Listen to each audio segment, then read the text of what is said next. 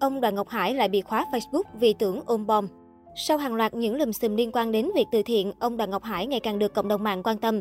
Từ khi ông Đoàn Ngọc Hải dùng Facebook chia sẻ hành trình mình đi làm từ thiện mỗi ngày, ông đã thu hút lượng tương tác lớn với hơn 345.000 lượt theo dõi trên trang cá nhân. Ông cho biết, mình lập Facebook là để làm cầu nối giữa những người quan tâm đến hoạt động của quỹ vì đồng bào và các nhà hảo tâm trong và ngoài nước, không có mục đích gì khác. Nhưng năm lần 7 lượt, tài khoản của ông bị khóa do nhận được nhiều báo cáo về vi phạm tiêu chuẩn cộng đồng. Ông Hải đã phải lập tài khoản phụ và fanpage cùng tên Đoàn Ngọc Hải nhưng cũng nhanh chóng bị đánh sập. Mới đây, ông đành lập thêm một tài khoản phụ nữa vì hai nick Facebook chính có tích xanh và nick Facebook phụ thứ nhất đều đã bị khóa. Đây là lần thứ sáu ông bị mạng xã hội này tác động lên tài khoản.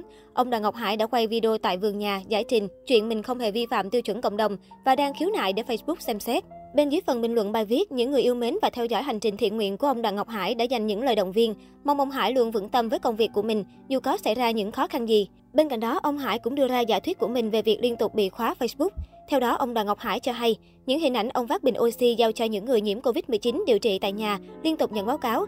Do đó, ông Hải phỏng đoán người ta đã cáo buộc ông ôm bom, mà đây được xem là hành động nguy hiểm. Sự thật vì ông Đoàn Ngọc Hải bị khóa tài khoản Facebook liên tục vì lý do gì thì chỉ có Facebook mới biết. Nhưng điều đó cũng không ảnh hưởng gì đến hành trình làm từ thiện của ông. Ông tuyên bố, mình chưa bao giờ có ý định từ bỏ, nhất là khi nghĩ về những em bé vùng cao.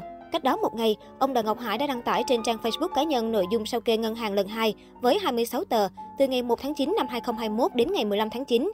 Theo chia sẻ của ông Hải, ông đã cam kết với bà con là sẽ sao kê tài khoản Đoàn Ngọc Hải, Quỹ vì đồng bào 6868 968 689, Ngân hàng Vietcombank chi nhánh Thủ Đức, đưa công khai lên trang Facebook cá nhân.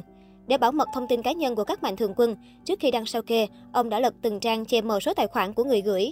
Ông nói riêng các khoản sau kê ngày 12 tháng 3 năm 2021 đến ngày 31 tháng 8, ông sẽ cố gắng dành thời gian ngồi xóa số tài khoản của những người gửi tiền ủng hộ, rồi chụp đưa lên trang Facebook để bà con cô bác xem trong thời gian sớm nhất có thể. Rất mong bà con cô bác giám sát hoạt động các khoản thu chi và tồn quỹ của quỹ vì đồng bào, kể cả những người không ủng hộ, ông Hải viết. Chia sẻ với báo chí, ông Đặng Ngọc Hải xác nhận việc mình sao kê chi tiết lần 2 để bà con cô bác trong và ngoài nước tiện theo dõi. Việc sao kê này sẽ được ông tiến hành thường xuyên để bất kỳ ai cũng có thể vào xem và xác minh thông tin. Ông Đặng Ngọc Hải cũng chia sẻ, dù các mạnh thường quân ủng hộ quỹ vì đồng bào không ai yêu cầu phải sao kê, nhưng đây là trách nhiệm nên ông phải làm. Trước đó hôm 17 tháng 9, ông Hải công bố trên Facebook cá nhân việc mình sao kê 5 ký giấy với nhiều ngàn tờ A4. Toàn bộ 5 ký giấy sao kê này, ông sẽ để tại ngân hàng Vietcombank chi nhánh Thủ Đức, đường Đặng Văn Bi, thành phố Thủ Đức, thành phố Hồ Chí Minh để mọi người đều có thể giám sát. Theo chia sẻ của nguyên Phó Chủ tịch Ủy ban Nhân dân quận 1, từ ngày 18 tháng 8 đến nay, ông thường xuyên chở lương thực thực phẩm cho hàng vạn bà con xóm trọ nghèo, các bệnh viện giải chiến điều trị bệnh nhân COVID-19 ở thành phố Hồ Chí Minh và các tỉnh lân cận như Long An, Bình Dương, Đồng Nai, Vĩnh Long và Trà Vinh. Với một số trường hợp đặc biệt khó khăn, ông cũng trực tiếp chở bệnh nhân nhiễm Covid-19 đã qua đời, chở áo quan miễn phí cho người nghèo qua đời. Các ca nhiễm Covid-19 đã khỏi bệnh, được bệnh viện giải chiến cho về nhà. Ở nhiều tỉnh thành khác, do đang siết chặt đi lại, đảm bảo phòng dịch, nên ông chưa thể đến với bà con nghèo được.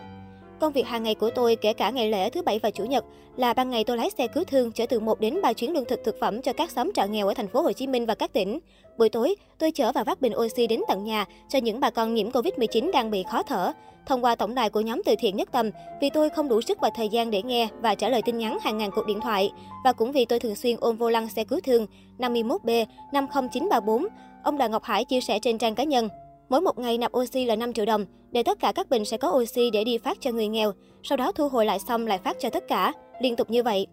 Trong quá trình đó, rất nhiều bệnh nhân được hít thở oxy và đã qua cơn nguy kịch, thậm chí có những người 80-90 tuổi cũng đã qua được. Đó là điều thúc đẩy tôi cần làm nhiều hơn nữa để giúp bà con. Ông Hải chia sẻ trong một lần chở oxy cho bệnh nhân vào cuối tháng 8 năm 2021.